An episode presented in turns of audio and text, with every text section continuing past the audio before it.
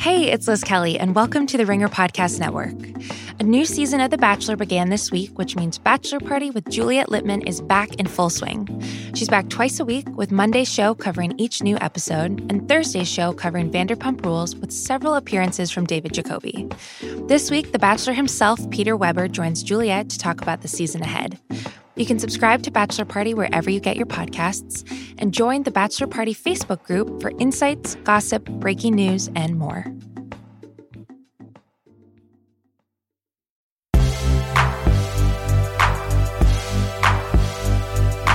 I'm Sean Fennessey. I'm Amanda Dobbins. And this is The Big Picture, a conversation show about the Academy Awards. Later in the show, I'll have an interview with Destin Daniel Cretton, the writer director of Short Term 12. Cretton has a new film called Just Mercy, based on the book of the same name by the lawyer and civil rights activist Bryan Stevenson. I hope you'll stick around for that. But first, Amanda, we're finally here. And let me tell you, I'm getting really, really excited about the Academy Award nominations. How are you feeling? Well, we will be doing our predictions later in this show, and I feel stressed and vulnerable and unsure. I lack the courage of my convictions. I did not enjoy this process.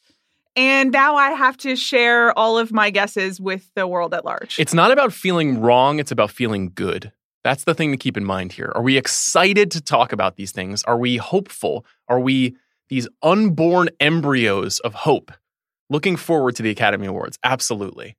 Why would you bring hope into this?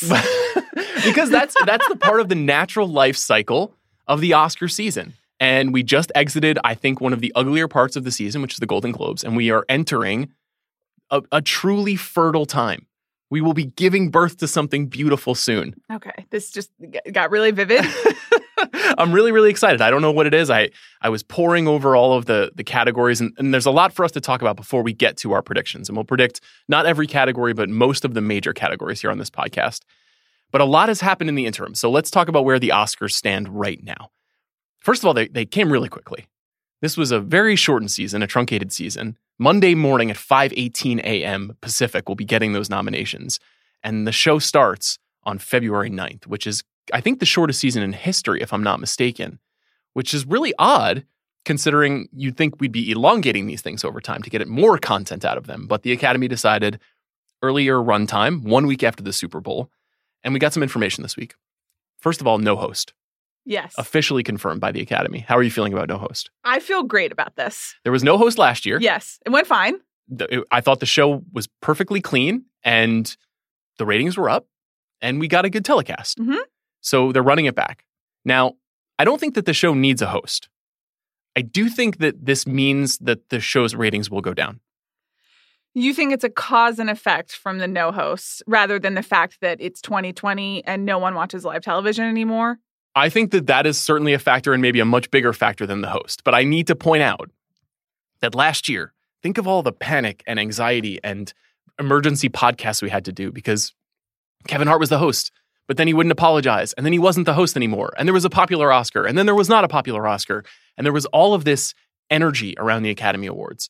Right now, I think there's actually a lot of energy around movies, which is good. We're in a great time for movies. And I think 1917's win at the Globes and its opening wide in theaters is another time where another great film has hit theaters and people are fired up about going to the movies. That's all great.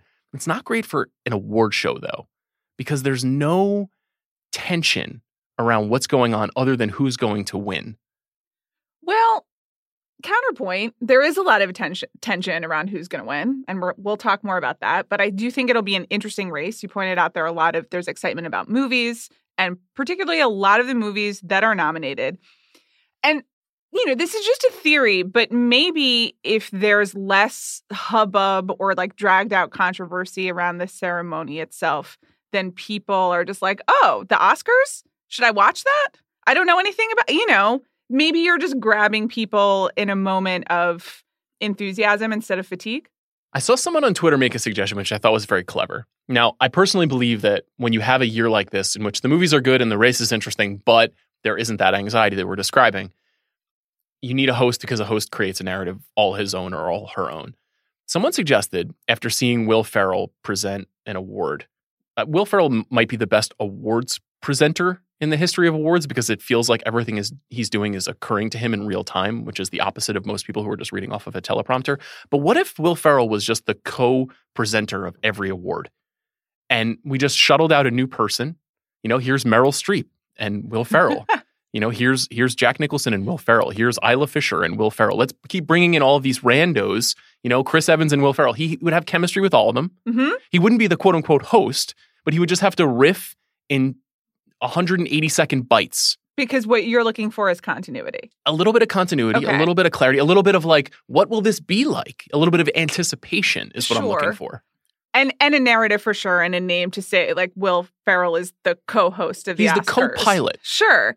I love Will Ferrell, and he's probably one of like two comedians that I actually laugh at. So I I would be open to that, but I think that idea is a more specific version of a larger idea, which is the the presenters are always the fun part. That's actually always the thing at the end of the night where we're like, what were the highlights of the Oscars besides the awards? And it's someone or a pair of people who had three minutes and they they made it work. And what I like about the no host option is that it dispenses with the the monologue and all of like the creaky machinery and actually does give you the option of just let the presenter shine. How do you think the show should open this year? Didn't we had a musical number last year, if I recall? What was it a musical wasn't number it wasn't it? Oh. Queen with Adam Lambert and a performance of We Are the Champions? Oh God, I had blocked that Remember out. that? No, I didn't until this And moment. I think two years ago, I may be mistaken, but I think two years ago we had a Justin Timberlake performance opening it up, a song from Minions. Remember that? vaguely. In case you're wondering why the Oscars are seemingly always in peril, that's how they opened the show the last two years. Not ideal. I have totally blocked these out of my memory. It's like they don't happen. Um, I I think that they should not start with a song this year. Shocking to hear you say that. Believe it or not.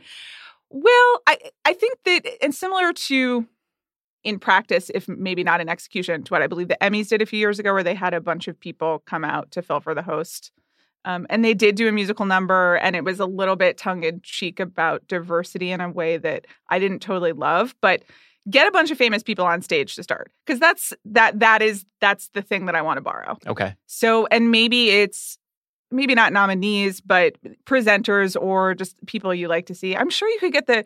We always come back to The Rock, but like you can get him on for two minutes. I don't know. Put the Endgame cast on. What do I care? You know, right before we started um, recording this podcast, we were having a quick chat about John Mulaney. Mhm. Great comedian. He's got a great special on Netflix right now. Um, shouldn't he just be the host? Shouldn't they just make him the new Billy Crystal? He did a great job with Nick Kroll in the Independent Spirit Awards a couple of times. He has a kind of he's becoming universally accepted, I Mhm. think, as a Seinfeld esque comedian for our time. I think young people and old people can agree on him. He, but he also isn't necessarily famous for one thing. He's famous for being a comedian. And I think a lot of the best Oscar hosts are like that. And he does have kind of an old school vintage vibe, but it is updated. It, he's like sort of meta traditional, if that's a thing that you can I be. think that's right. I think that's a good way to describe it. is the vibe that I think works best for the Oscars because at some point it is about history and tradition, and you can't throw all of that out because then there's no significance to the Oscars left. But you do also need someone who can kind of wink at it, or at least that's that's my preferred mode of. This is a little bit silly, but also we're really interested in it. I guess that's kind of the theme of this podcast. That's true. And I think, you know, in that, Mulaney was interviewed in The New Yorker this week. And in the interview, he made reference to a woman named Nora, who is Nora Lum, who is also known as Awkwafina, who is clearly a friend of his. When he mentioned her, I couldn't help but imagine the two of them hosting an Oscar ceremony and how much sense that makes. Now, obviously, Awkwafina may or may not be a nominee this year, so that could be problematic for her, but I don't really see it as being a big problem.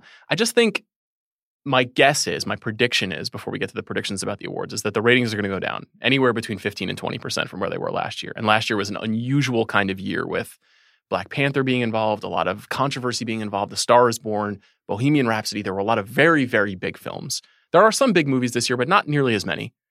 And there's just no heat.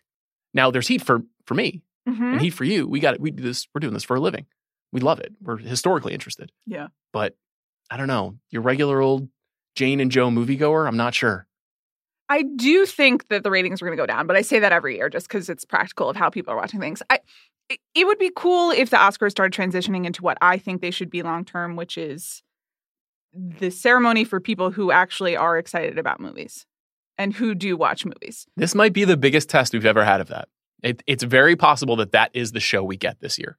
We're going to get some musical performances. I'm sure we'll get an in memoriam tribute. Mhm. Maybe we'll get one interpretive dance sequence or comic set piece. But for the most part, with no host and a lot of awards to give out and a desire to stay within that three to three and a half hour runtime, I think it's going to be movie, movie, movie, movie, movie, which we'll see how that does. I'm I'm I'm curious. Let's talk a bit about where the narratives are going. You know, I mentioned that um, there's not as many big movies this year. There's been there's a story on Vulture this week about the Avengers Endgame campaign. You, did, you, check that out? I, I did. I don't, I don't think Endgame has caught any uh, traction here. Yeah, I, I I don't think that that will happen beyond that piece on Vulture. Do you think Endgame being nominated would have helped the ratings? I suppose so because I just think of Grace, your sister, That's who right. would watch. Yes. How do we get 15 year olds to care? But if you told Grace that Chris Evans was and um oh God, why can't I think of Spider Man's name? It just vanished. Tom Holland.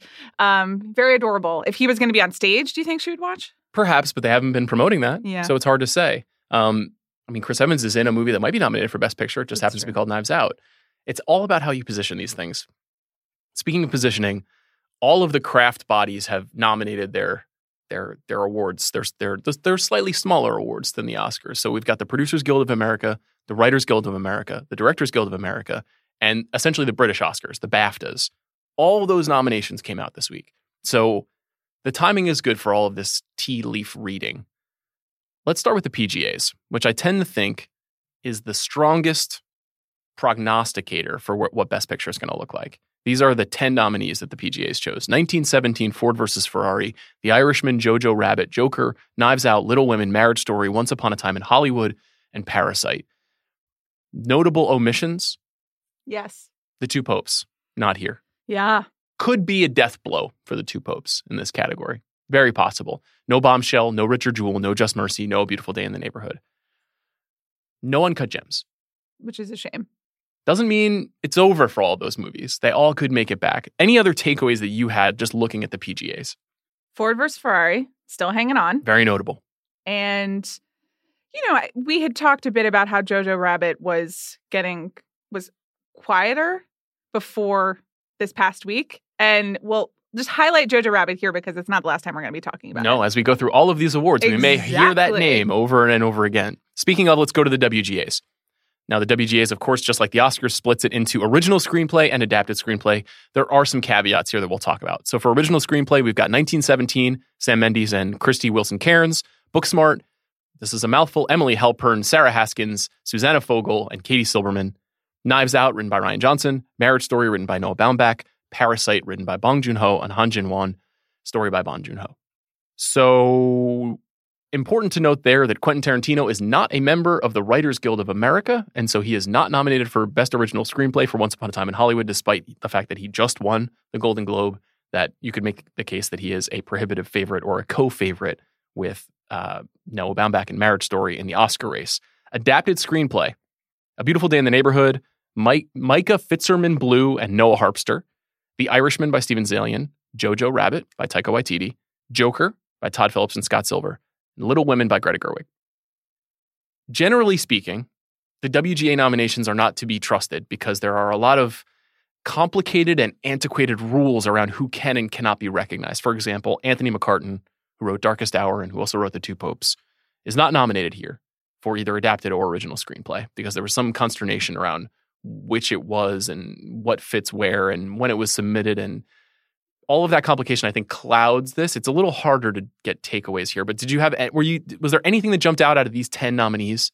Well, obviously, it's notable that Booksmart is in original screenplay. I'm not sure that was on, on anybody's short list. Nope. I do think the fact that a, a few screenplays were not eligible, obviously, including Once Upon a Time in Hollywood, but also I believe The Farewell That's right. because of the language uh, classifications for That's the right. WGA. So original screenplay is extremely packed, and I good for Booksmart, a movie that I enjoyed, and Yeah. and Katie Silberman in particular, who I think is very talented. Absolutely. I I don't know whether that will transfer. I would doubt it. As you said, this is a loaded category, and I would feel I feel pretty strongly that 1917, Knives Out, Marriage Story, and Parasite are all going to be there, Mm-hmm. which makes this kind of a fascinating showdown. But we'll get to that when we talk about Yeah. the Oscars. Adapted screenplay to me is actually significantly less competitive. Yes. It's one of the least competitive categories this year, I would say, arguably. Original screenplay notable because most of the competitors are writer directors. It's almost all entirely directors who wrote their own films. Adapted screenplay, with the exception of Taika and Greta Gerwig, is the opposite. It is mostly people coming in adaptations or Todd Phillips co-writing with someone or along those lines. Speaking of Todd Phillips, let's go to the DGA nominations. Five filmmakers here Mhm. for Best Director for a Feature Film. Bong Joon Ho, Sam Mendes, Martin Scorsese, Quentin Tarantino, and surprise, Taika Waititi. Jojo back. JoJo's not dead. In fact, Jojo Rabbit is one of the only movies in this entire race, one of the most celebrated movie years in the last 20 years, to capture PGA, DGA, WGA, tic tac toe. Incredible.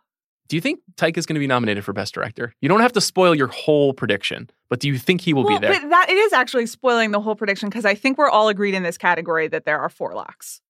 You think Bong Joon Ho, Sam Mendes, Martin Scorsese, and Quentin Tarantino are locks? I, I mean, I you know, the world is a mysterious and confusing place, and like, many things can happen. But I I think that I feel confident, and I think there's consensus on those four. I do too. Best Director historically, not historically, the last five years has been pretty wonky. There's always one like, hey, Benh Zeitlin for Beast of the Southern Wild, but not Ben Affleck for Argo, for example, a Mhm. notorious example. We'll have to see. Now, of course, there are no women here. This is not not the most diverse collection of people, but Todd Phillips actually is not here, which there are many prognosticators who think Todd Phillips will be here in Taika's place. Mhm. That, of course, would mean no Greta Gerwig. It would mean a great number of other people who are not nominated. There is, however, a first feature category that the DGA identifies. Now, Mark Harris made a suggestion on, on Vanity Fair of creating a first feature category at the Oscars. I have long believed that this should be a category. It's a no brainer to me. It is the Rookie of the Year award for the Oscars, something that everybody loves to talk about and vote on in sports. I don't know why we wouldn't integrate it here. The DGA did a great job, I thought, of identifying a bunch of first timers. So their nominees are Mati Diop for Atlantics, Alma Har'el for Honey Boy, Melina Matsoukas for Queen and Slim, Tyler Nilson and Michael Schwartz for The Peanut Butter Falcon, and Joe Talbot, The Last Black Man in San Francisco. Interesting collection of people. Obviously, um, just as many women as men, yes, people of color in Yes. this collection of people. A lot of feel good filmmaking stories. The story of Honey Boy getting made, the story of The Last Black Man in San San Francisco getting made, the story of The Peanut Butter Falcon, maybe more than any of these getting made, is, is inspiring. And it's a lot more fun, I think, to root for people like this than, say, and I mean this with no disrespect, Sam Mendes. Sam Mendes got a Best Director Oscar. He's living a lavish life. He made a great film. But it's more interesting to me to have a discussion about what Alma Har'el is going to do next and, and what she accomplished with Honey Boy and what makes the directing so great in that film. So, what do you think about the first feature Oscar? yeah, I agree with this. I think we we've talked about this in terms of directing and also breakthrough performances. It obviously, in terms of the show and the conversation, adds a lot of energy. It's you know more things to talk about, but you know fundamentally, I think it does give a spotlight to people who can then hopefully go on and continue to do work. It does have some sort of value in terms of attention in the industry. So why would you not do that? I agree. So, we'll use this opportunity to tease something. During Oscar week, me and you and Wesley Morris are going to convene and we're going to create a new award show, the Alternative Oscars. We're going to create all the categories we've always wanted to create, and we're going to give, give out all the awards and nominate films that we want to nominate.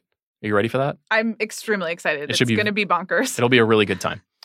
Let's go to the BAFTAs. Slightly more uh, problematic Dun, dun, dun. collection of nominees here. Um, so, headlines Joker amassed 11 nominations, closely followed by The Irishman Once Upon a Time in Hollywood with 10 each. That's probably not the noisiest takeaway, which was a BAFTAs So White campaign emerged once more. The BAFTAs historically have a, a, a lot of challenges when it comes to recognizing diverse performers and people of color in any of their categories. So, the clearest way to identify that is that Margot Robbie was nominated for two awards in the same category, and no people of color were. And Scarlett Johansson was also nominated for two BAFTAs, one for supporting actress and one for act, lead actress. Uh, there are also no directors of color here. And just as a little bit of context, I received an email from two different friends citing this fact, and then I read this fact in Kyle Buchanan's breakdown of the BAFTAs issue in the New York Times. Denzel Washington has never been nominated for a BAFTA. He has nine Oscar nominations and two wins. he is the Katharine Hepburn of our generation in terms of the most one of the most recognized actors. Never been nominated at the BAFTAs. Would you say the BAFTAs have a race problem? Yes. It's pretty evident that there's something It's- wrong here. It is. It, it's apparent, and there was a huge outcry, and the BAFTAs, the I believe, are now like investigating their own race problem. So you know, it's it's un it's unavoidable and undeniable. Not what you want really at all if you're the BAFTAs. I did have one other takeaway. Well, two things. One, I think um, outstanding British film is always a fun category to look at because there's always a couple of films there that I haven't heard of that haven't come to the states and maybe even haven't played festivals.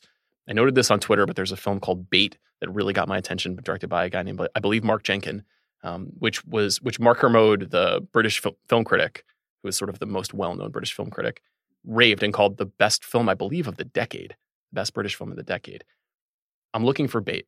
If you can show me the movie Bait, hear me now on this podcast. Find a way to show it to me. I'll go wherever you are in the in the greater county of Los Angeles. Also for Sama, there was big support for this movie, which I thought was very notable in terms of Oscar race because there there are there is a lot of crossover here with the BAFTA voters and the Oscar voters in the Academy. I was going to say that that's an important distinction. So even though there is obviously some there are some challenging issues with who is and is not nominated, who is nominated does really matter to the conversations that we're going to have and the predictions that we're going to make. Shall we take a break to hear word from our sponsor? Please. Today's episode of The Big Picture is brought to you by Masterclass. Masterclass lets you learn from the best with exclusive access to online classes taught by masters of their craft. For me personally, I, I learned how to better understand filmmaking from Martin Scorsese. Amanda, you are getting uh, thrown into the Masterclass world yourself. Yes, for the holidays, I was given a gift, a subscription to Anna Wintour's masterclass titled How to Be a Boss. I I really can't wait. So much to learn from Anna as well. With over 60 different instructors across tons of categories, there is literally something for everyone.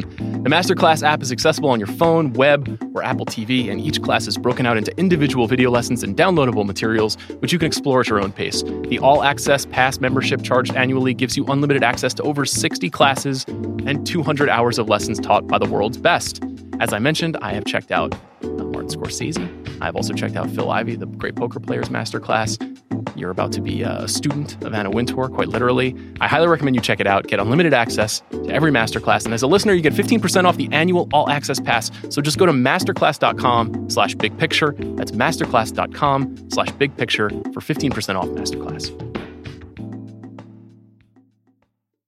Okay, Amanda, it's prediction time. Okay. Still still feeling that churn in your stomach? Yes, because I don't like being wrong. And I also That's it. That's it. That is the source is. of tension. But of course it is. But I can say that Okay. honestly. That's not a surprise to anyone who's listening to this. Okay. Nor do you like being I wrong. hate to be wrong, but I am frequently wrong. I'm also frequently frequently wrong. I, I want to put the official tally tally on our Golden Globes predictions. I believe we were both five of 14. Oh, I thought we were four. I of- believe it was so five. Good for us. That's thank you very much to um I don't even know what what got us over the line. I guess Once Upon a Time in Hollywood for best musical or comedy. The other thing that causes anxiety for me, we'll, we'll just turn this into my therapy session Great. quickly, is that. Is that not what it usually is? Yeah, right. It's a good point. but as you have noted, I like to be prepared. I like to dot all the I's, cross all the T's, feel like I'm totally, uh, you know, in command of of what's going on. And that's hard every year, but I found it particularly difficult this year because of the accelerated timeline. As you mentioned, all of the the guild nominations came out that but also voting was already closed and things are sped up and you're just kind of you know comparing and contrasting and making your own homeland board but the comparisons even to past years aren't really the same so i feel at sea alone with like my thoughts and my attempts to understand academy voters which is a, a, a challenge and not something I don't know. So I'm nervous. I'm nervous, but I but I'm prepared. I did it. As always, we are in this together. Okay, thank you. This is you and I on a journey. for when I asked for help with animated pics and you were like, "No." Well, do your homework. That's my advice there. Watch the films, make some decisions, read the tea leaves. So we're in this together until you don't help me at all. We're in this together is just something I, I say but don't mean. Okay, I know. uh, let's make a couple of notes before we get into the predictions. We're not going to be picking some of the categories. There's two reasons for that. The categories we won't be picking are live action short, animation short, or excuse me, animated short, documentary short, sound editing, sound mixing, visual effects, makeup and hairstyling, production design, and costume design. Now, there's a few reasons for that. It's not because those categories aren't important. I think they're very important. In fact, when they were cut from the telecast last year, a few of those, I was very angry. I think that's not cool. These are significantly important aspects of filmmaking or categories, styles of filmmaking, genres, genre type shapes. It's mostly because we don't know as much about this stuff and we can't make a seven hour podcast. So I don't want to pretend to know what the sound mixing nominees are going to be. I don't think that that makes a lot of sense. And I don't think it's necessarily as fun to describe because I don't want to just come off like some well informed jerk when I'm not. I do that well enough already just talking about Best Picture. Right. Um, We will make actual predictions on the winner of those categories. absolutely. Once we get the nominees, we will make some predictions and we'll understand a little better. Maybe we'll even have some of the nominees on this show to talk about being nominated. We've done that in the past too. I'm not above that. It's more just 24 categories is quite a bit. Frankly, I think there should be 30. We'll leave that for another episode. So we begin. I'm going to begin with best cinematography. Okay. I'm going to read my my guesses first, and then you can read yours. Now, I will say we've each chosen a wild card Mm-hmm. in addition to our five. Yes. So we'll have five nominees that we're predicting, plus a wild card. Plus, I'm just going to caveat this out the ass. Like it's uh, No, I have I have many wild cards. so many so many caveats as we talked. And frankly, this is a this is a, a podcast of cowardice. It's not a podcast of bravery because I'm I, I don't even know what I don't. There's too many good things. There's too many things. There's too much hope. Well, it, oh, so that's interesting. We should talk about that because I want to be clear that my predictions are not who I think should win Right. or be nominated Nor mine. at all. Um, and in fact, I really had to fight against that instinct because we do this all the time. And at some point, I let I let that hope in. I let my personal connection or enthusiasm in, and then I am devastated. So I every year I do it. yeah. So I did my best to resist that until like 15 minutes before we recorded this podcast, where I just scrambled with my own picks. I don't know. I can't. You give me too much time, you know? Once more under the breach, best cinematography. Roger Deakins, 1917, Phedon Papamichael for Ford versus Ferrari. Rodrigo Prieto, The Irishman. Robert Richardson, Once Upon a Time in Hollywood. Lawrence Sher, Joker. Okay. My wild card is Jarin Blaschke for The Lighthouse. Okay. We are four of five, and I replaced Phedon Papamichael with Jarin Blaschke in my nominations, but my wild card is Phedon Papamichael for, for versus Ferrari. So I also included a don't rule out hmm for this category. Uh, Fejmi Daut and Samir Ljuma for Honeyland. I think it's possible that because there is a lot of support for Honeyland, this is the Macedonian documentary about beekeepers, which is And the, life. is- and and life truly, and that is the most Oscar Yes. line of all time. The. North Macedonian documentary about beekeepers and life. Um, there is a lot of support for that movie. I, I don't think it's going to crack this. I think that six that we've just described is a very, very tight six. Blaschke, I think that would be so cool if he was nominated. I personally don't see it. I don't know if the support's going to be strong enough. I think it's unusual for a movie like Joker to come along and Lawrence Sher, who did, I thought, great work on that movie, but is not historically recognized by the Academy, also being included with four pretty much heavyweights. Mhm. Deakins and Richardson in particular are two of the most celebrated cinematographers of the last 50 years. I mean, they have you know upwards of 30 nominations combined. They've all got several wins. There's an expectation here that Deakins is just going to walk away with this one because of his work on 1917. And if you care about Roger Deakins, I would encourage you to check out the big picture next week. Amanda, Chris Ryan, and I will be dedicating an episode to his great works along with 1917. So that one seems pretty straightforward to me. We're okay to disagree on one. Yeah. I mean, we just flipped our wild cards. We flipped our wild cards. Hence, we're cheating a lot. Okay. Best editing. You ready? Why don't you read your yours first? Okay. I I this is one that I hmm. changed the last minute. I don't even know what I'm doing. Okay. Michael McCusker and Andrew Buckland, Ford vs. Ferrari. Thelma Schoonmaker, The Irishman. Lee Smith, 1917. Jennifer Lame, Marriage Story. And Fred Raskin, Once Upon a Time in Hollywood. Five for five. One matched. Okay. All right. What's your What are your wild cards or card? uh Jin Mo Yang for Parasite. Yes, that is mine as well. Now, there's two others Yes. that I, that I think are are notable here. Jeff Groth for the Joker. Mm-hmm. Now, Joke. We don't yet know how the Academy actually feels about Joker. We know that they're going to nominate Joaquin Phoenix. We know that Joaquin Phoenix is more than likely to win. Yes. aside from that, if you if you catch a best editing nomination for Joker here, you better watch out. You it- this could mean oh, a lot of below the line support, and a lot of Mhm. below the line support will mean maybe even a victory. and certainly a Todd Phillips nomination. So watch this category closely because it will say a lot. If we don't see Michael McCusker, Michael McCusker and Andrew Buckland here for best editing, Yeah. you can bet It's Ford versus Ferrari will not be in best picture. So there is a lot of if then happening in this category. The one other why not more buzz to me is Ronald Bronstein and Benny Safdie for Uncut Gems. Yeah. I I I thought about doing this, but I just I, I think it's really that this season is too short. I agree. I think it's also a want versus it's Yeah. a desire versus expectation sort of game Yeah. that we're playing. Now, I've heard from a couple of people that the support for that movie is bigger than we think, even though it has not been recognized by the PGAs, the DGAs, SAG, WGA. It has not been recognized by any of them. Adam Sandler has only been recognized by critics groups. That being said, sometimes there are movies that are just Oscar movies that just the Oscars care about a lot and critics care about. So I wouldn't totally rule it out. And if you see Uncut Gems in Best Editing, don't be stunned. It's in play. Winner of Best Editing has won Best Picture just once in the past few years, in 2013 for Argo. Um, the only time in the past five years that a film that was not nominated for an American Cinema Editors Eddie Award was nominated for Best Film Editing at the Oscars was 2016 when Spotlight slid in. A couple of notable facts for you. So we're pretty we're pretty close so far. Yeah. I think we're gonna be We're gonna be close. close. I put Is that my consensus? list together.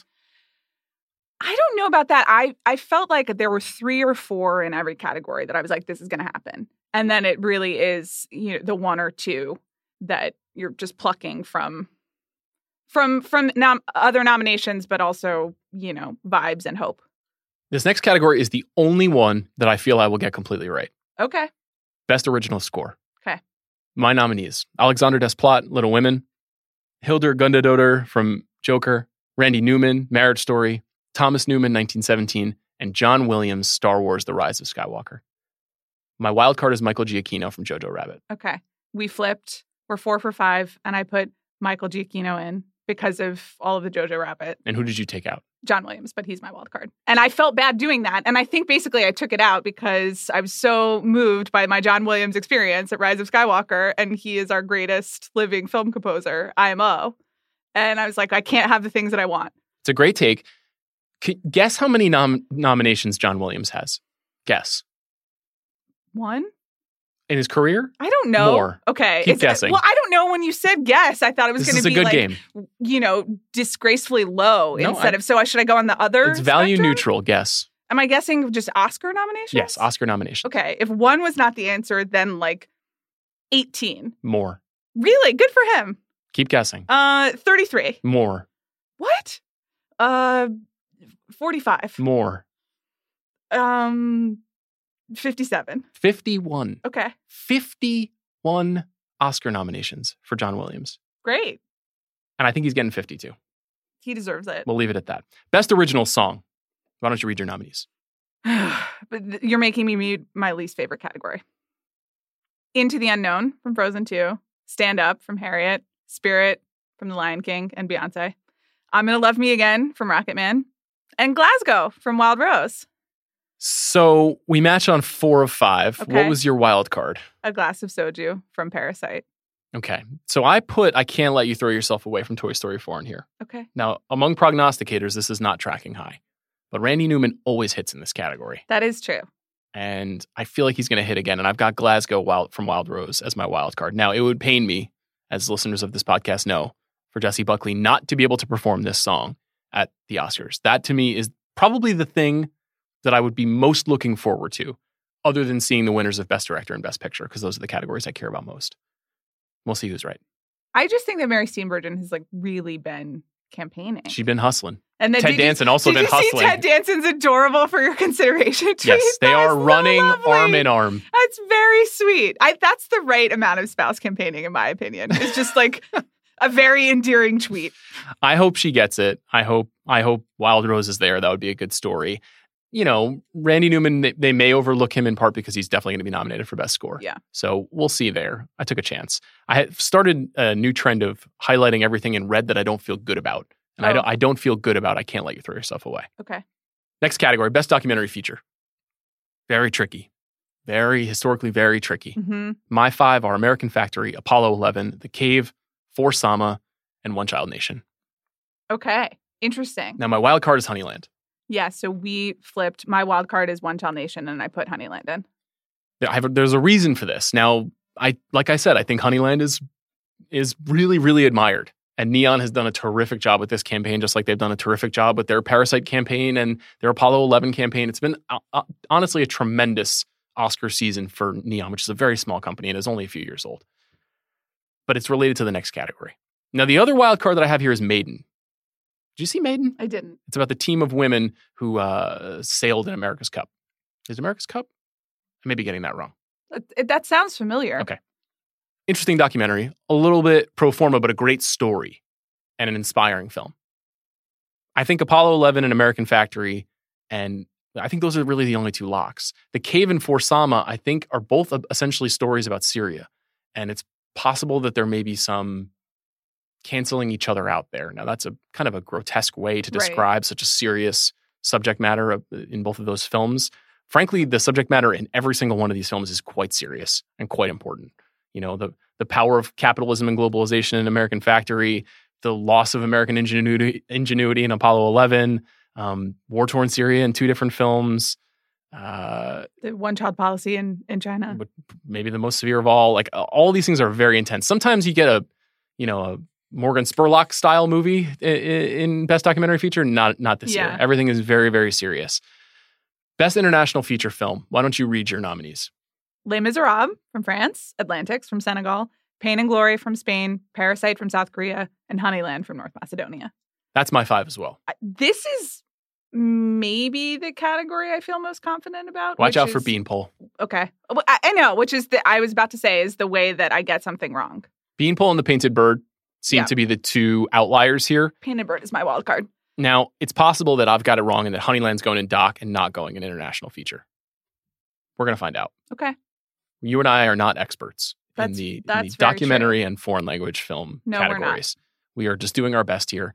If the Painted Bird showed up and I don't know, Atlantics wasn't in there, I wouldn't be stunned. I think a lot of people would be surprised given the provenance of Atlantics on Netflix and, you know, the the, the emergence of Mati Diop as a filmmaker, but we'll have to see there. I think regardless of what happens, Parasite is winning. Yes. Like no, no. If you want to put money down now, you probably wouldn't get a very good return. But money down now is is Parasite on the win. Best animated feature, the category that Amanda uh, claims total ignorance on. Yes. I I have seen one of these movies. It's uh, we might as well be honest. Is it Frozen Two? It is. So Frozen Two is the first of my suggested nominees. How to Train Your Dragon: The Hidden World. I Lost My Body. Missing Link. Toy Story Four. Those are also my nominations. That's your five. Five for five. So there's three outliers here. Abominable, which I don't see getting any attention. It's possible that Klaus, the Netflix animated film, flips with I Lost My Body, also a Netflix film. We'll have to keep an eye out on that. And Weathering with You, which is an anime film from GKIDS, which has been nominated before. They made Your Song and a number of other films. This movie hasn't been widely seen, but there is a strong contingency of fans for films in this subgenre. If Weathering with You comes along and slides in, I wouldn't be stunned. You're looking at me like I'm speaking Macedonian right now. I just I don't have a wild card. okay, you don't have a wild card. Best original screenplay. Here you go. oh, I don't feel good about this. I don't feel good about it. This is the most important category to me personally. It's where I, all of the cool people hang out, and I. It's very competitive, and I feel stressed out. I love best original screenplay. I also love best original screenplay, but I just it, there are so many there are so many people who should be nominated. Okay, here's what I got. Once Upon a Time in Hollywood, Quentin Tarantino, Parasite, Bong Joon-ho and Han Jin-won, Marriage Story, Noah Baumbach, Knives Out, Rian Johnson, The Farewell, Lulu Wang. I knew you were going to do that. I did it at the last minute, and because, and I don't. I I love this movie. Again, this is not um, who I think should be nominated. I think Lulu Wang should be nominated. I think this is a fantastic movie and a fantastic screenplay. But I my first draft of nominations, I didn't have anything from The Farewell in, and that felt possibly true to life, but also stupid. Guess what? I've got three nominations for, excuse me, I've got two nominations for The Farewell, Okay. but not in this category. Okay. Um, so the, the the person I feel le- least good about in this category is Rian Johnson. Actually, I ha- I have Sam Mendes and uh, Krysty Cairns Wilson. That's my wild card. Now, I just mentioned this thought about Joker and below the line nominees and all these other things. 1917 will be nominated for almost all of those awards. 1917 will be nominated for sound editing, sound mixing, might be nominated for visual effects. It's going to be nominated for a lot of stuff. That might be the movie that, when they announce the nominations, has the, the most. most. nominated. The only thing holding that back is the fact that it probably won't have any acting nominations, but it's going to have a lot of below the line nominations. I would get if it's not in a category like this, Mendes and 1917 are weak. If it is here, it's stronger, and we got to prep for that. Just one more caveat to put in mind. I do think it will be nominated here, and I do think Lulu Wang and Pedro Almodovar are kind of on the outside looking in. Yeah. we'll find out. Best adapted screenplay. Now, see, this one to me is not hard, but I could be wrong. I could be wrong. Why don't? Is it my turn to read? It's your turn. So, The Irishman, Steven Zaillian, Jojo Rabbit, Taika Waititi, The Two Popes, Anthony McCarten, Joker, Todd Phillips and Scott Silver, and Little Women, Greta Gerwig. Those are my five. So there's a strong feeling that A Beautiful Day in the Neighborhood by Micah Fitzerman Blue and Noah Harpster could come in here. I just don't think that that movie is as well regarded as any of the five that we just mentioned. I agree with that.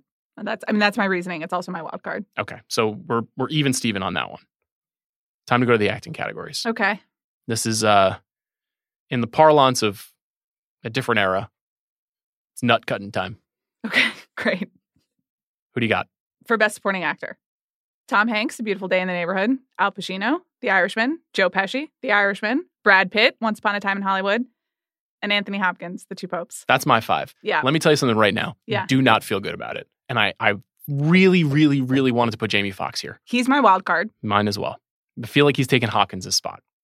You you think that'll happen? I no, I don't. I picked Hopkins. We we we matched on the picks, but I just that this is arguably the one I feel least good about in the whole thing. really? Yeah. Okay. You This know is- why? Why? But SAG. yeah. SAG nominated Jamie Foxx and they did not nominate Anthony Hopkins. Yes. But here's the thing. I because I, spent a lot of time staring at the SAG nominations and and we do that because the actors are such a large uh, voting body within the academy. So the SAG is supposed to be predictive. But those nominations came out really early. They did. Like really early in a way that just makes me think that there were a lot of things that hadn't been seen. It's possible, but Just Mercy is one of those movies that That is true. I mean, it's only going wide Yeah. today, is essentially. true. So I'm not sure. I mean, the two popes obviously played the festivals, and Just Mercy, I, I think I saw a screening of it in early November. So they started screening it fairly early. It's very hard to say. I think Pacino, Pesci, and Pitt are locks. I think Hanks is a near lock. Hopkins, I don't feel good about. Now, there is also obviously the Song Kang Ho parasite Right. factor here. You you may have seen him uh, meeting Brad Pitt at AFI. There's uh, th- that incredible tweet about Song Kang Ho looking at his phone after meeting Brad Pitt and typing in "Who is Brad Pitt" into Google. Did you see that? no, I didn't see It's that. Incredible. Thank you to the internet for providing that. Um, that would be fun. That would that's the sort of thing that it happens occasionally in the Oscars. Yeah. You know, like last year, Willem Dafoe was nominated for the the Van Gogh movie, right. and no one saw that coming. And it does also happen when there is a lot of juice behind a movie. I'm thinking about uh, Roma last year, where Yalitza Aparicio was nominated, but also Marina de Tavira was nominated in Best Supporting Actress. That's right. Very similar. It's a very good call. And I think if you see Song Kang Ho here, same thing with a lot of these caveats, these a lot of if thens that we're putting in there. Like, watch out. That means actors are behind Parasite. Watch out. Watch out for the best picture win for Parasite. Best supporting actress. You're up. I thought I just read this. You did. I'm up. Laura Dern, Marriage Story. Jennifer Lopez, Hustlers. Florence Pugh, Little Women. Zhao Shuzhen, The Farewell. Margot Robbie, Bombshell. Okay, we have four out of five. We're doing pretty good here. And I did something that I want to be clear. I don't like what I did. I don't. Sup- I like. Well, I stand by my my pick, but I don't like the world in which this pick comes true. I think it's the wrong choice. You know whose energy you have right now? who? Um Howard Ratner in Uncut Gems after he's had his nose broken and he's crying in his office. okay, He's like, I'm not a good person. I'm not good. but I. think That's you. okay, that's fine. Uh, people loved that film and that performance. I love that I love that scene. So that's my favorite scene. Is that is that the, that's before this is how I win? Is that when he's crying and then she shows him the tattoo? Yes, exactly. Okay, that is that's a wonderful scene. So I'm not endorsing this. I just was so want to be clear Okay. that um, Wait, are you are you going Jennifer Hudson for cats? Is that where you're going?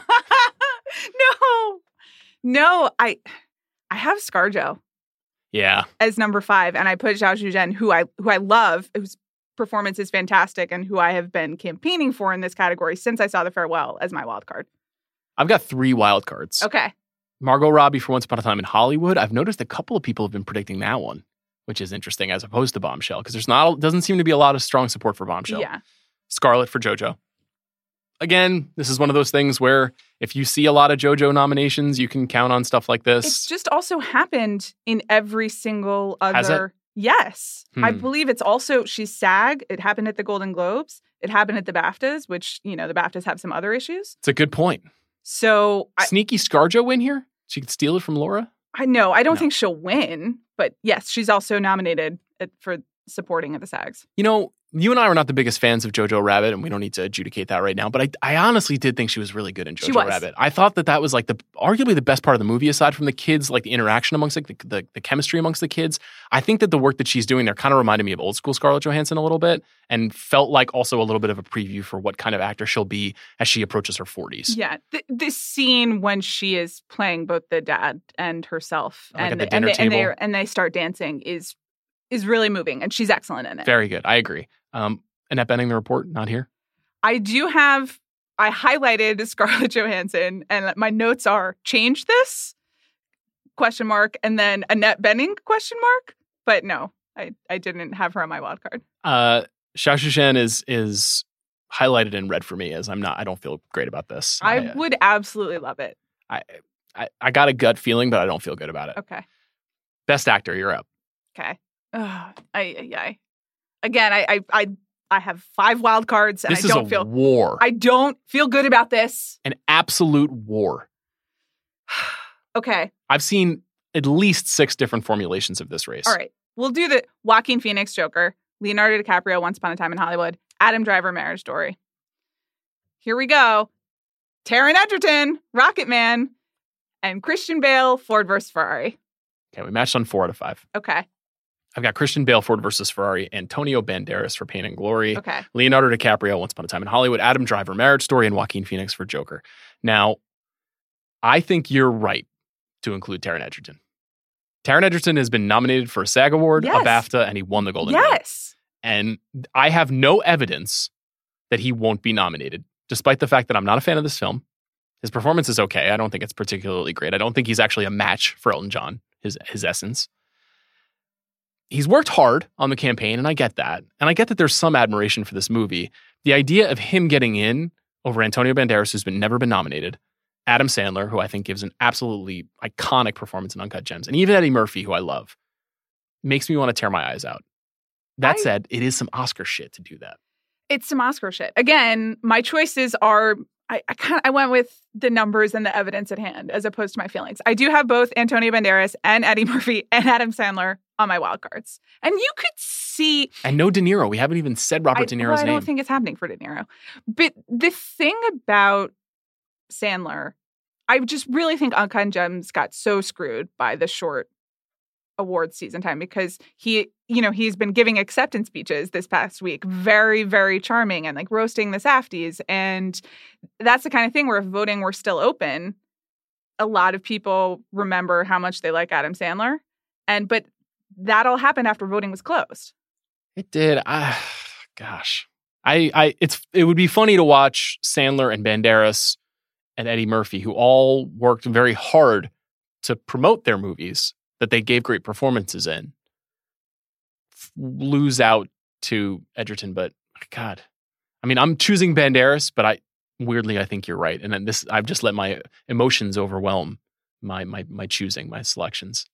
Again, I, Taron Egerton seems like a, a very lovely person, and he oh, is Oh, yeah. at this point babysat most of the voting members of Hollywood's children, and that, that seems nice. Yeah, He's like seems like a great guy. it's nothing against him. The bit I'm just I, SAG, BAFTA, and winning the Golden Globe. I it, You're right. It's all there. It's a very strong trifecta. Best actress: Awkwafina, The Farewell. okay. Scarlett Johansson, Marriage Story. Saoirse Ronan, Little Women. Charlize Theron, Bombshell. Renee Zellweger, Judy. We have four out of five. You got Cynthia Erivo in there. Um, no, I went with Lupita. Oh, swapping with Awkwafina. Yes. Um, Interesting. she's nominated for the SAG Awards. Yep. I and I have just been clinging to those, I guess, though who knows why.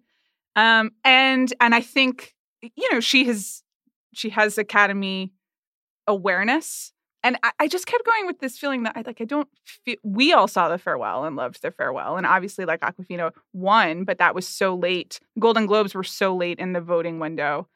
I just don't know about the numbers. That was my that was my issue. I honestly don't know. You've got three films that came out at completely different times of the year. You've got Us that came out in February. You've got The Farewell, which came out over the summer, and you've got Harriet, which came out in the right in the smack middle of the fall award season. All three films have done pretty good box office. Us did spectacular box office. All three women of color. The rest of Mhm. our nominees here, potential nominees, are all white. I I've got Lupita and Cynthia Erivo both as wild cards. It's really hard to tell. It's interesting that it's been a choice of that triangulation. There's no Alfre Woodard in the conversation at this point anymore for clemency, which is too bad. Shame. I don't know. I, I don't feel super strongly about Awkwafina. I do feel better about her than I do about Zhao Shuzhen for the farewell. I also think that her winning the Globe mattered. I think her being on stage and giving a good speech mattered in this case. I don't think that was true of every person who won at the Globes, but this one feels like it may have. Okay. That's my case. Should we go to Best Director? Yes. We're getting down to the end. We got two more. Uh, Bong Joon-ho, Parasite. Sam Mendes, 1917. Martin Scorsese, The Irishman. Quentin Tarantino, Once Upon a Time in Hollywood. And Todd Phillips, Joker. I've got Taika Waititi here. Taika's my wild card. My reasoning was that Taika is the um, Bradley Cooper Memorial DGA nomination for an actor director that doesn't transfer.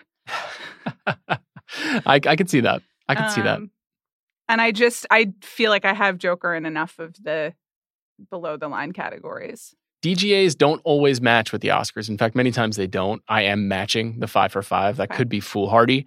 This would mean, in my formulation, no Greta Gerwig, no Noah Baumbach, no Todd Phillips, no women. Yeah. I I don't again, this is not the world we want to see. Did you listen to Todd Phillips on Fresh Air? I did not. I thought he was really good. Okay. I thought he did a really good job. I was surprised by how much Terry Gross liked Joker. And she foregrounded virtually every question with, Now, Todd, I really like your film. In an effort, I guess, to make him more comfortable, because she wanted to ask him about a lot of the reactionary aspects of the film. I think you ha- you're you're you're insightful to choose him here because he is ever since the sort of blow up in the aftermath of the like we can't be funny anymore, and, and he did talk to Terry Gross about this, um, like how wokeness canceled comedy or whatever that thing, he, which he claimed was wildly out of context. I would encourage people to check it out to determine for themselves how they feel about it. He, I thought, very deftly carried himself into the next phase of the Oscars. Whether he actually gets recognized is hard to tell. I, I we just don't know how the Academy is going to feel about Joker, and it wouldn't shock me to see him there. This is a bummer for Greta, who I now think is completely underrated in terms of what she did with Little Women. Yes. Um, I'm And- on the I'm on the record of all of this. yeah. Okay. Last category Here we go. Best Picture. Now, there can be as many as 10 nominees, as few as five. Essentially, what you need to get is about 5% of the vote to get it to get a nomination here. So that's not a lot. So that's why every once in a while, Amour bursts through and gets nominated here. I don't think that there's ever been 10. I may be mistaken there. I think it's only I think it's only been a maximum of nine. Now, I've chosen 10 because I'm a coward. Oh, interesting. But I I- have nine. but I also think that there is a lot of enthusiasm for a lot of films this year. And so it's more likely that we'll get 10 than any other year we've had because the, the five locks are like hyper locks, but there's a lot of strength around the other stuff. And in fact, it's the kind of year where there could have been 13 nominations and it would have been legitimate to me. You want to go first? I thought I just went. You did, but I'm asking you if you want to go Okay. first. Um I'll take it if you like. yeah, no, I, I appreciate the offer. Thank you for letting women's voices be heard, but go ahead. It's this your is turn. this is an equal opportunity podcast and always has been. Best Picture, 1917, Ford versus Ferrari, The Irishman, Jojo Rabbit, Joker, Knives Out, Little Women, Marriage Story, Once Upon a Time in Hollywood, and Parasite. Mm-hmm. Now, I read a very convincing take on VanityFair.com that Uncut Gems will be one of the ten. I thought a lot about this. I was I've been thinking so much about Phantom Thread as an uncut gems uh, Exactly. comparison. Exactly. Here is the thing, and here is why I didn't do Uncut Gems. By the way, my list is the nine. I, I don't think Ford versus Ferrari is going to make it. Got it. But otherwise, we're. My two weak spots are Ford versus Ferrari and Knives Out. Continue. Um, I should say that my wild card is actually Knives Out not making it I see. and it being eight. Oh. Yeah. Oh, that's very intriguing. But Uncut Gems, which I love and would ha- be really fun to have at the Oscars and also is obviously doing really well. Yes. I want to see Josh, Benny, and Adam Yeah. doing crazy shit for the next month. For sure, 100%. But I, I kept thinking about Phantom Thread, which was, again, a, also a Christmas release and was not at Golden Globes and was not, it, I think it was nominated for costume design at BAFTAs. But we, it was a foregone conclusion to us, at least, that it wasn't going to happen. And then um, there it was in Best Picture, along with Daniel Day Lewis, who I think everyone understood that he was definitely going to be nominated. The thing is, is that Phantom Thread was directed by Paul Thomas Anderson, who is one of the established great filmmakers of our generation, and also stars Daniel Day Lewis, who is like really Oscary in a way that Adam Sandler, who is extremely talented and gives a tremendous performance, he's like not he's not Mr. Oscar necessarily. Are we sure that Uncut Gems isn't the Safdie's Boogie Nights? And that this is the first in a long line of provocative, exciting, iterative thrills that are also very sort of like credible and art arty. I think that that's certainly possible, but I don't know whether that means that it gets a Best Picture nomination in this year. Probably not. Probably and, not. And the, and the other thing I was just thinking about in terms of the Phantom Thread in 2017 was like the internet's favorite, you know? And the thing is, is that like Parasite is kind of already taking that and has point. been riding that wave and a lot of that energy. And the fun thing about this year is that there are like a lot of internet favorites. There are a lot of movies on this list that we really like. So it just means that there's, a p- I think part of what pushed Phantom Thread was uh, dissatisfaction, say, with three billboards as a as a front runner. I think there's also a couple of other things to consider there. One, obviously, the older academy is not intimidated by a period piece about a designer. Obviously, Daniel Day Lewis, as you said, has a brings a sort of credibility, a kind of high class essence that maybe Adam Sandler doesn't deliver to viewers. The academy, even from two years ago, has changed. There's new people in there. It's possible that it's a little bit more hip now. Uncut Gems is very New York. It's not very L.A. So that's probably also in the mix. The Safdies and, and Adam were at the New York Film Critics Circle dinner this week, and that really felt like probably their Oscars in a lot of ways. But just to be clear, we matched on eight, hmm and I included Ford versus Ferrari and Knives Out, and you did not include either. No, I included Knives Out. Oh, you did include so Knives Out. yeah, so my pick is nine. So we matched on nine out I of see. ten. Nine out of ten. And Okay. then, but we had to pick a wild card. And my wild card is not the addition of a film. My wild card is that Knives Out won't make it. Oh, I see. hmm Oh, I didn't even know we could do that. Well, I'm just, you know, inventing rules and and living life as it comes. So here's what this would mean based on what we've just discussed. Set aside the Ford versus Ferrari conversation, which we should have shortly. On the outside looking in, Uncut Gems, the farewell bombshell, the two popes. hmm I remember people in August at Telluride telling me the two popes would win, Yeah, would win. yeah. In this formulation, Netflix only gets two nominations. There's no Eddie Murphy here. There's no Jonathan Pryce here. Yeah. There may or may not be an Anthony Hopkins here, based on what we're talking about. Is this is this bad for Netflix if it shakes out this way? Because I don't think Marriage Story or The Irishman are necessarily frontrunners either. They're in contention as sort of like leading contenders. Yeah. Is it bad? I don't know. I think having a tremendous number of nominations for Irishman and Marriage Story is should be considered positive for them, but they definitely they peaked a, a bit early, maybe They did. in award season. They- That's kind of that's what happened. That was essentially my takeaway at the Globes when they only had one win for Laura Dern. There was a little bit of like, did they peak here? And I don't know what to do about that. In many ways, I thought that they were very smart to get their campaign started very early, to start building narrative around Noah Baumbach very early, right. for the, the Irishman to be a, a film of concern for years.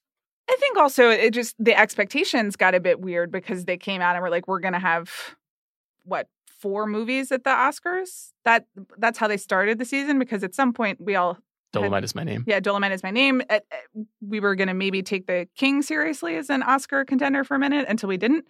Um, when you go for world domination then suddenly getting what like 20 Oscar nominations, which I think somewhere in that level is what you and I have on the table for them is considered a disappointment, but that seems kind of that's just bad expectations management.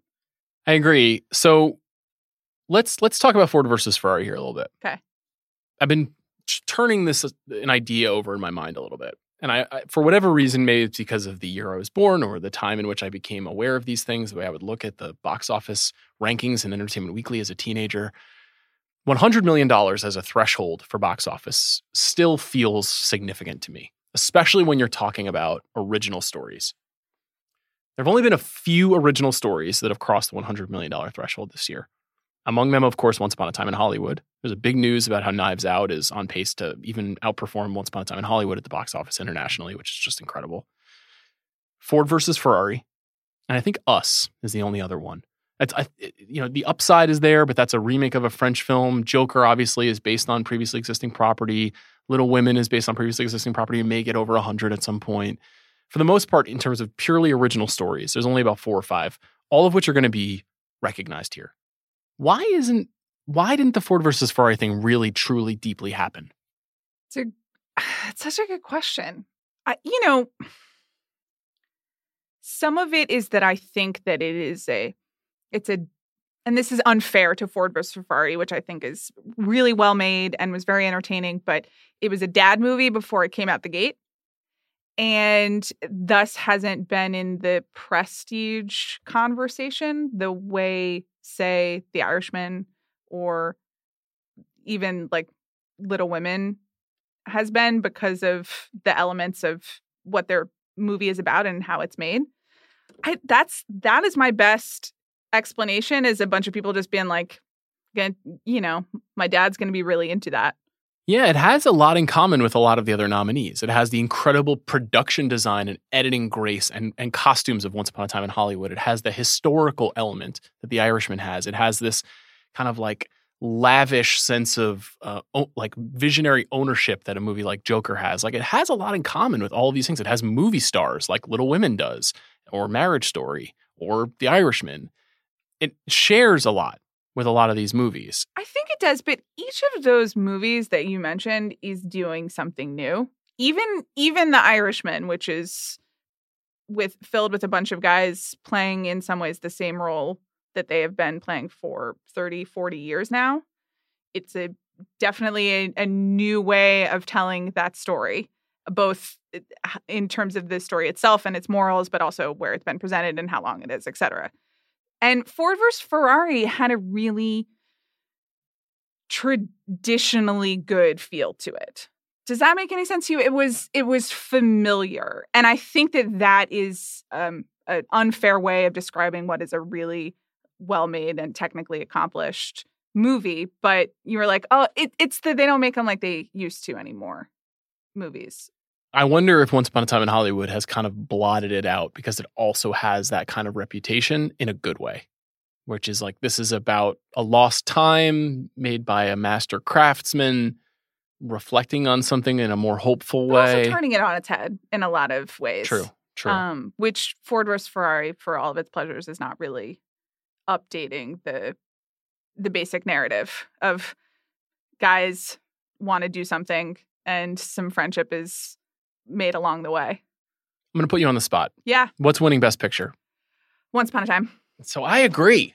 Preferential balloting, baby. Yeah. So it, you know, we didn't we didn't predict a bunch of the categories here, but according to what I would have predicted, if we did everything, yeah. it's going to have 11 nominations. Yeah. Which is a lot. It's not the most ever. It's not even close. But that's a lot for a movie like this. Mm-hmm. Which now that may not be true. We, we may not see it in production design. We may not see it in costume design, but I think we will. And usually that portends a win. Once Upon a Time in Hollywood did win Best Musical or Comedy, but it has not, among the critics groups, it has not really won Best Picture kind of anywhere. The Academy is different. Tarantino, obviously, on our network and elsewhere, has been has been hoofing. He's been out there talking about his his work and his career and movies and why he loves them. Would that be a satisfying conclusion to this race? Yes, don't you think? I think so. Yeah. I mean, I we love really that love movie. This movie. Yeah, I love it. It's, I'm still not convinced a weird parasite thing isn't going to happen. But would you be mad if a weird parasite thing happened? No, happened? I'd be I- delighted. It's my second favorite movie of the year. change the word from weird to exciting. I'd like I'd like to go back into my personal archives Oh boy. of every single movie year since I've been alive and see how frequently my favorite movie and my second favorite movie are running one and two at the Oscars for Best Picture. It's probably never happened. I, I can't imagine. I can't think of any time that it's happened. As I said, when we put together our you know best movies of a decade and all of our lists, they never correspond to to best picture Oscars to winners anyway. Sometimes they're nominated. So now that we've said that out loud, Yeah. it's m- more than likely, perhaps even assured, that 1917 will win, win Best Picture and Yeah. Todd Phillips will win for Best Director. yeah. You feeling good? You you were nervous. You were, had some anxiety. I think we did okay. You know, it's done. It's out in the world. There's an, no regrets. You know, that's Sure. where I am until until I have so many regrets on Monday morning. what, what what kind of results would you need across these categories to feel like you've done a good job? Well, getting anything wrong is a failure. So uh, I I don't picked know 15 categories. Okay. if I did twelve. 12 co- fully correct? Yeah. You're doing the globes thing again. You want to get you need to get 12 fully correct? That's fucking hard. Oh, fully correct. I guess I didn't think about it in terms of nominations. Okay, so so 15 times 5 is 75. That's correct. Wow, math. So that would mean if I get 65, right? That's that's I- more how than you just what you just said. I guess that's true. I don't know, Sean. Have standards, you know, for yourself and for others. You think you're going to get you'll feel good if you get You asked me 65 I- correct? you asked me when I would feel good, when I would feel like I got it right. And that is the honest answer. Anything less, and I'm just reaching around in the dark. Listen, if you get 65 correct, we're going to Morongo Casino Okay. immediately.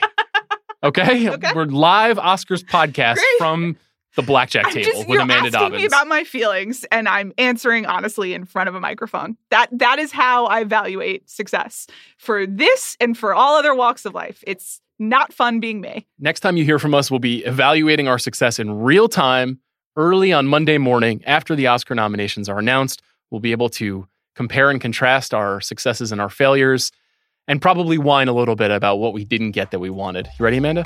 Yes. We'll see you then.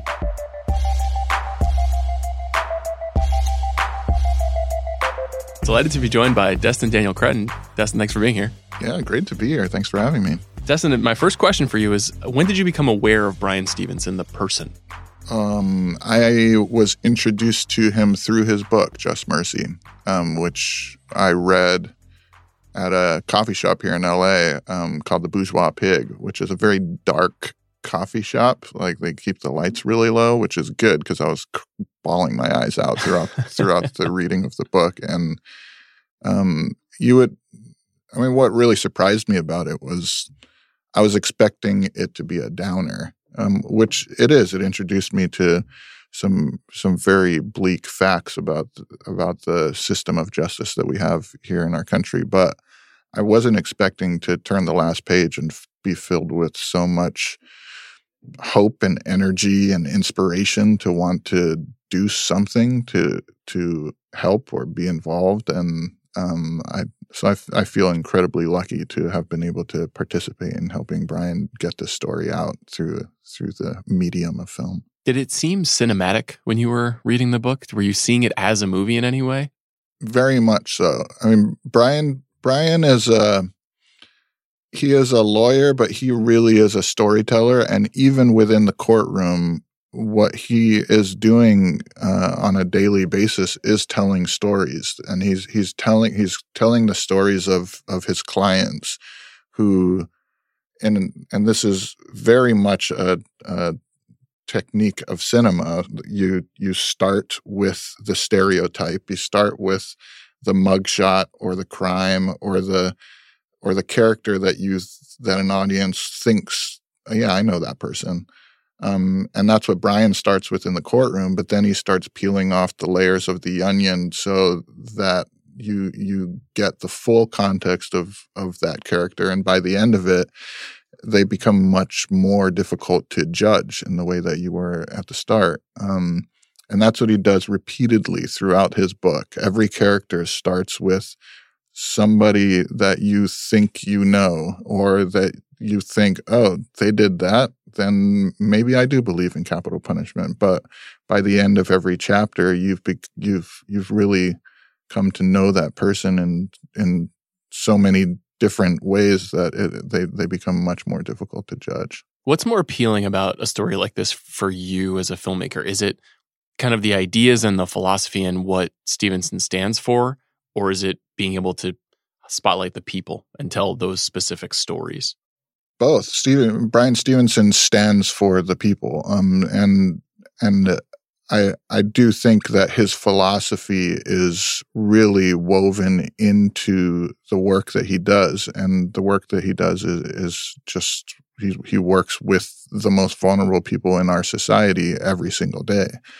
Um, I of course telling a, a story through film, character is everything, and the the characters in Bryan Stevenson's book and uh, the way that he paints them, they just felt so relatable to me. Like I, I, I wasn't expecting to laugh as much as I did while reading Just Mercy, but these characters were so vibrant and had such a good sense of humor. Um, I mean, humor is often uh, a tool that's used, a survival tool that's used to get through tragic situations, and these characters uh, were were using that extremely well, and and by you know by the end of it, I just I felt like they were my friends, and uh, I hope it, I hope there's an element of that in the in the movie for people as well. Was it a difficult movie to narrativize to create like a a, a story structure around? Yeah, I mean anything that's that is a true story is difficult to to walk the line of um, you know what to what to shift. Uh, typically, you're playing with timeline when you're when you're um, creating a, a, narrative that's based on a true story. Um, and with with this, because we're working so closely with Bryan, um, he was rightly so very particular about getting certain things right. Um, the the characters were non-negotiable. The the legal process was non-negotiable. There, um, but he is a storyteller, so there were certain elements of of just shifting time or condensing time that that we were able to do that were necessary to the narrative process. But yeah, it was ch- it was challenging, but usually those constraints you know, they're really uh, kind of frustrating at first, but in the end, they force you to come up with something maybe more interesting than you would have just gone to if you could have made it up. Yeah, it's interesting. I feel like there are a few movies in theaters right now that have been that are about real life events, but there have been some dramatized aspects that have been controversial for people. Is it when you say it's challenging to almost stick to the letter of the law quite specifically? Like what is that how does that come into play? Is it you saying well wouldn't it be easier for us to tell this story if we removed this person from the story or we added a new character that helped us understood it more? And he would say no it's actually it has to be this way because this is how this is what's real and these are the consequences. Yeah i mean he wanted to create something that lawyers or and so did we. We wanted to create something that lawyers who work in this field who know who know the the process of litigation that that's happening um, would not roll their eyes at it. Um, but also something that's true to the experience of of his clients who he cares deeply about and so all all of that morally we felt obligated to um, you know one one one example of kind of a of, of a sort of fudge that we did was um, we we in, instead of in, in real life when a when a decision was a specific decision was sent to him it was it was actually just sent via fax. And the the the judge's decision was just sent to them and they read it which isn't very cinematic. Um, so we talked to Bryan and said, "Is does it ever happen in a courtroom where the where you come back for the decision made?" And he said, "Yeah, that does happen. It didn't happen in this situation, but if you did that, it wouldn't be believable." And it and then it created more of a more of a, a dramatic scene, but the dialogue of what the judge was actually saying was verbatim what was sent to him um, in the documents that that we had. I love a courtroom drama. I don't know if you if that's a kind of movie you like, if that's something that you're drawn to when you're thinking about making stories. Because your films prior to this don't aren't aren't as conventional as something as a courtroom drama. You know, they have a, a more unique shape, but there are some parts of this movie that feel familiar, even though you're doing it in a new way about new ideas. It, eh, were you looking at movies like that to kind of capture the essence of the of a great courtroom drama? Yeah, I mean, we we actually watched, I think, all of them.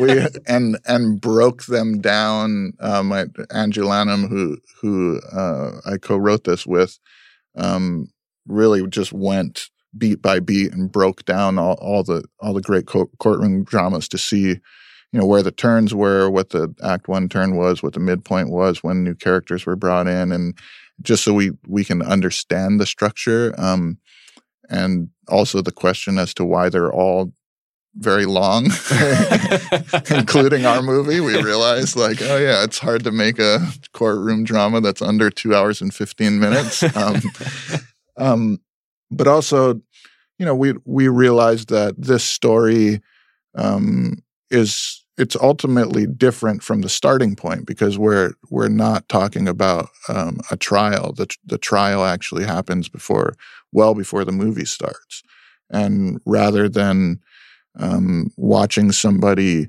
really piece a case together, he he's actually looking at a lot of the information up front and and spending the movie trying to convince a a system that is in power that they did something wrong, that they that they made a mistake, um, and that's you know kind of the point of the movie. One of the big points of the movie and Bryan Stevenson's message is how quickly somebody can be tried over a day.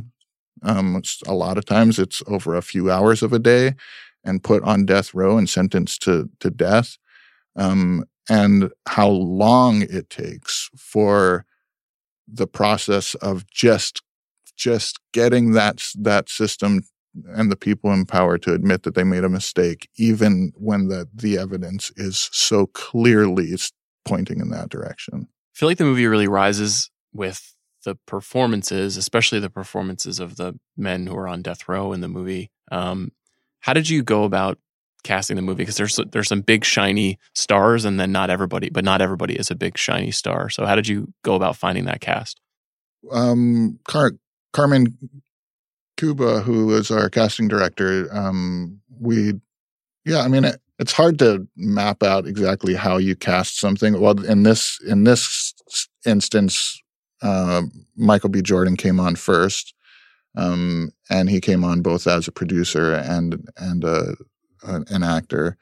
Um, it was really uh, his his first idea was to go out to to Jamie Foxx um, because they've known each other for a long time, and we knew that they were going to be having a lot of scenes together and you know when two two actors naturally have a backstory and chemistry that's just that that's half the battle is just trying to create that. So the fact that they had that going in was a huge plus for us. Um Brie I I sent the book to Brie even before before she was even considering doing the role and she was just personally so connected to the subject and the book really moved her and so she she really wanted to be a part of it just to help tell the story in any way. Um, and then all I mean our our cast is pretty incredible. Everybody is just so on point. Um, but that the the rest was really working with Carmen to to find the right people. Um, O'Shea Jackson actually came in and read for Anthony Ray Hinton, and he showed a side of himself that I'd never seen before. Um, and I'm really excited for people to see that side of him. Um, Rob Morgan was was so connected to the story of Herbert Richardson and, and a um, veteran from Vietnam who is on death row, and he just he just really connected with that character in an extraordinary way, and and did his own research into like the stutter and the PTSD and um and Tim Blake Nelson is uh, I mean, he's incredible. He's he's uh, one of my favorite actors, and um, he he just really dedicated himself to to getting Ralph Myers right because Ralph Myers could have easily been a cliche, and he Tim Blake Nelson watched all the videos of the real the real Ralph Myers and really honed in on a very very uh, precise and interesting character. I, I love the Rob Morgan performance a lot. I think he's incredible in the film. I'd never really seen a movie shot the sort of solitary confinement, not or death row, I guess, shot quite that way. Um, how did you guys talk about kind of like visualizing and telling a prison story? But it doesn't it doesn't feel like a lot of prison stories to me. I'm not sure quite how to communicate what I'm saying in that respect. But Sure. do, you know, how do you imagine shooting something and and humanizing it in the way that you did? I mean, we did feel like it was really important to let people see the space that they are living in. So the first time that you walk onto death row is is with Walter McMillian as he makes his way back to his cell.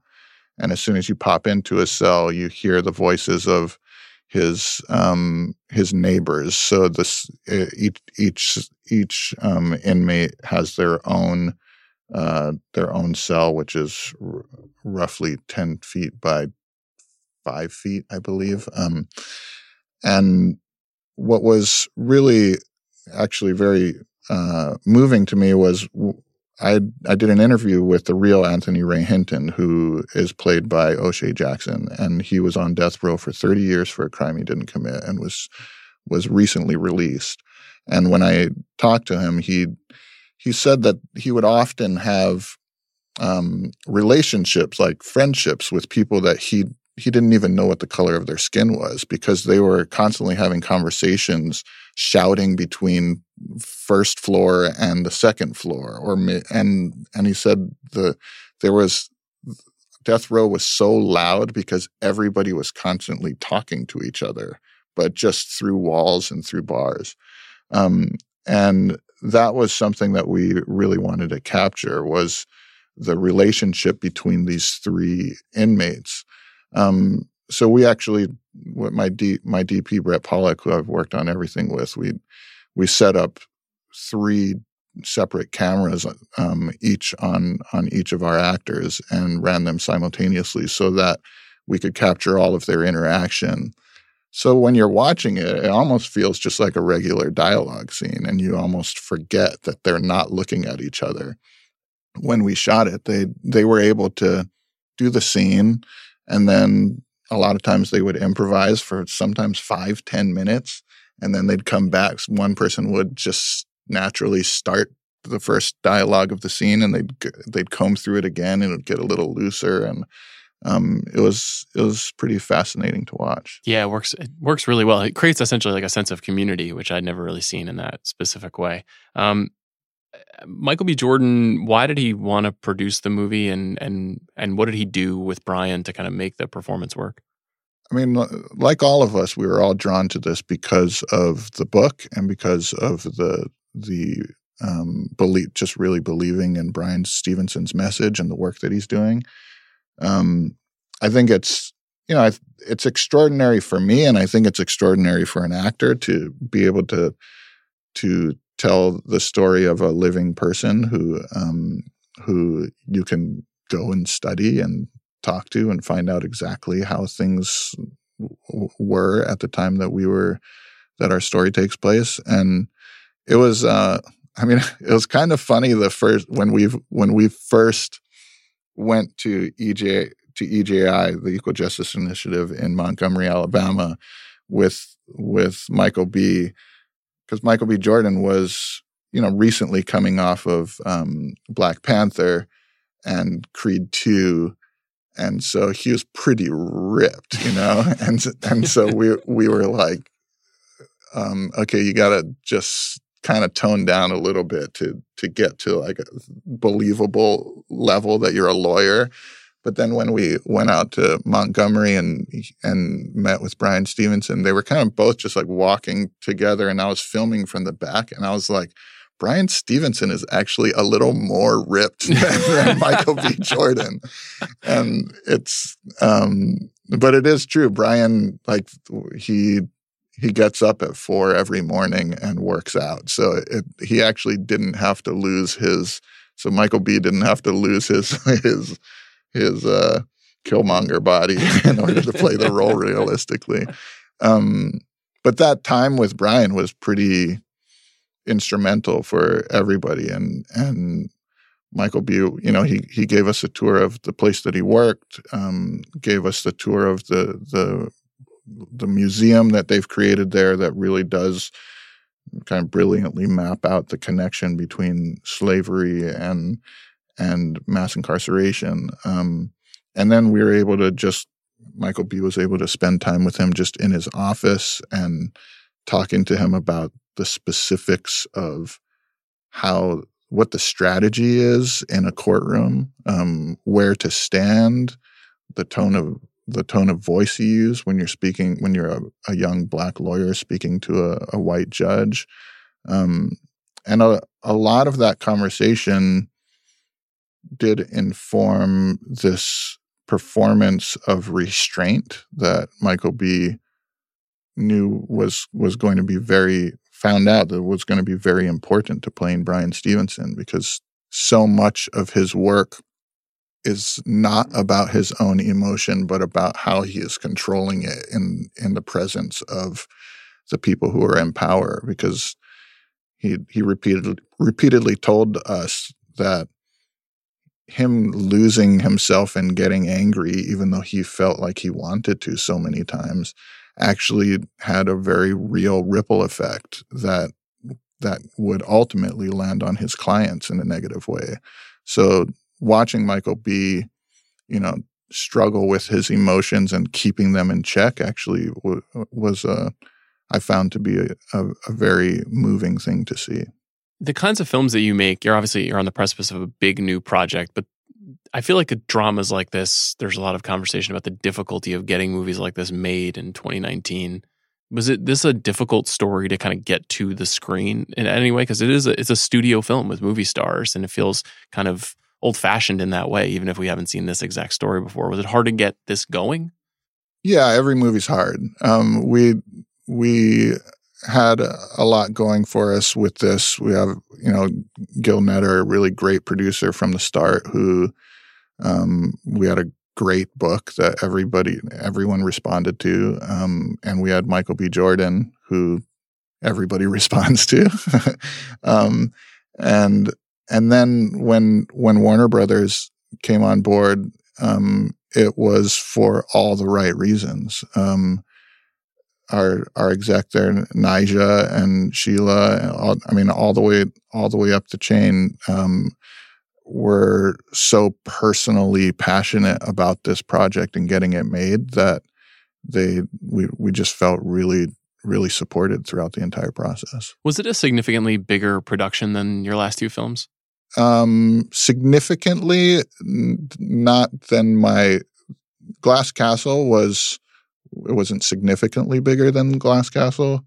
It was significantly bigger than Short Term 12, yes. um, we recently did a story on Short Term 12 on the site about the cast and the making of the film. And, you know, it has, even though the story is quite different, it has a kind of like Dazed and Confused 2.0. Like, look at all these incredible people oh, we yeah. discovered quality to it. Mm-hmm. Um, did you guys have a sense of that when you were making it that you were like, oh, yeah, and Lakeith will go on to do this and Rami will go on to do this? Or is it just like, these are the great actors we found and hopefully everything works out for them? Um, yes, it was that. Yeah. I mean, yeah. we were, we were all, I mean, people talk about like, what's it feel like to discover but I'm like, I'm not, I wasn't like Spielberg. I was like a nobody. So there was no disc, like we were all figuring it out together. That was just our team. And we're, we're all s- still friends. And it was like, I'm, I could not be happier for, for, uh, all of them. I mean, it's, it's pretty incredible that at the time we were shooting, it was obvious the talent that was there, but you know, you, you, you never know what the industry is going to latch onto or not. And I was really hoping, you know, specifically for for Keith, who you know, Lakeith stayed crashed on my couch for like six months after short term twelve while he was starting to audition and um and I I was just really I mean he is such an extraordinary talent in every way um, and an extraordinary human. I was really hoping for exactly what is happening to happen, and I could not be more excited for all of them. I feel like, tell me if I'm off basis. I'm going to do a read on something. I feel like you and Coogler and Michael B. Jordan and Brie and this, there is a kind of community of people. Seems like you guys are all friends. You find ways to work together. It seems like you've all communicated about your projects. Is there is that am I just imagining a kind of like a cohort of people that are that are all sort of intertwined in some way?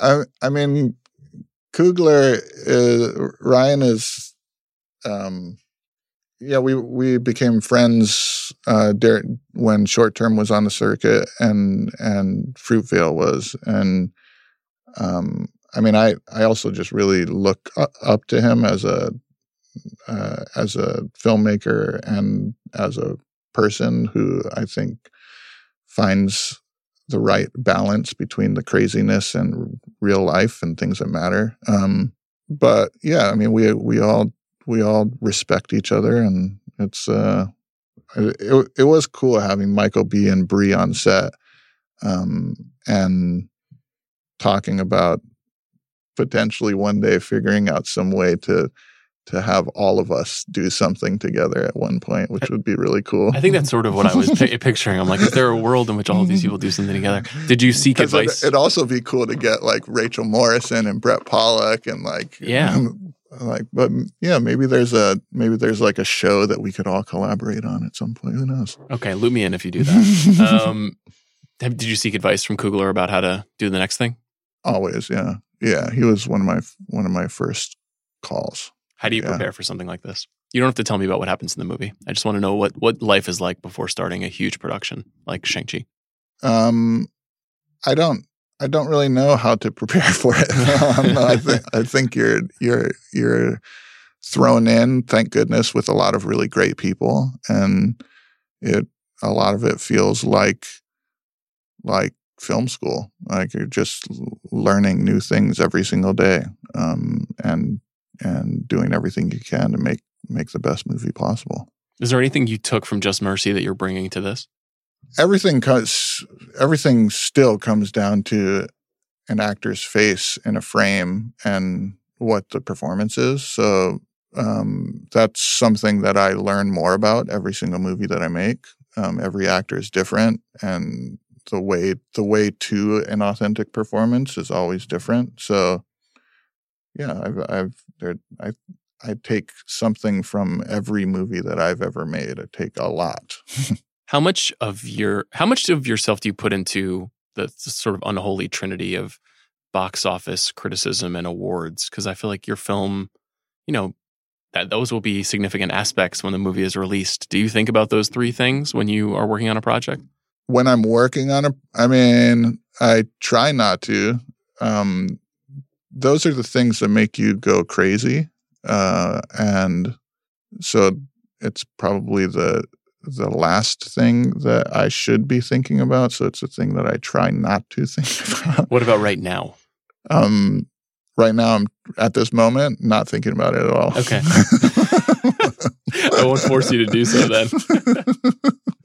um, do you have other things that you're working on, even though you have this massive project? Do you have like a bucket list of kinds of films that you want to make? I do. Yeah. I mean, I, I, I want to con- continue to make movies that speak to, um, that speak to people that maybe may, might not have seen themselves or their, their experiences up on screen before. Um, and I'm always looking for ways to do that. For me, growing up on, on Maui, um, going to the movie theater was a, a really big deal to me. It, it introduced me to worlds that I that I did not experience, and you know, even watching a, a Spielberg movies or or movies that that and anyone on the mainland would would consider um, normal, like a, a movie that about high schoolers who get to stay home for snow day is something that was so foreign to me. Um, but what it did was show me that there are other people on this planet who are experiencing emotions and experiences and re- relationships with their parents that I that I was experiencing, and it helped me to not feel as alone in the world. Um, and so, any way that I can do that through storytelling is are those are the things that I gravitate towards. What were some of the movies that activated your imagination when you were a kid? Um, the one of one of the one of the first ones that really blew my mind was Innerspace, Mm. um, which I was young enough to think was all real. Um, that that somehow they they really could shrink someone down and put them into a human body to fly around in a little spaceship. Are you saying we can't do that? I well, I think now it is real, isn't it? Some version of it. uh, Destin, we end every episode of the show by asking filmmakers what's the last great thing they've seen. Have you been able to see very many movies of late? Um, ooh, the the last great thing that I have seen was, uh, I mean, this was a plane movie, Great. um, and it's the remake of Aladdin, Yeah. It's probably best seen on a plane. and I loved Will Smith in that movie. Yeah. What did you like? I he was cracking me up. that that's actually the last movie that I saw. Was on the way out to Sydney, Australia, and I I, I went into that movie wanting to thinking I was going to hate it, but man, Will Smith, I was like I was pretty stoked on him. the power of movie stars. Congrats on Just Mercy. Thanks for doing this, Destin.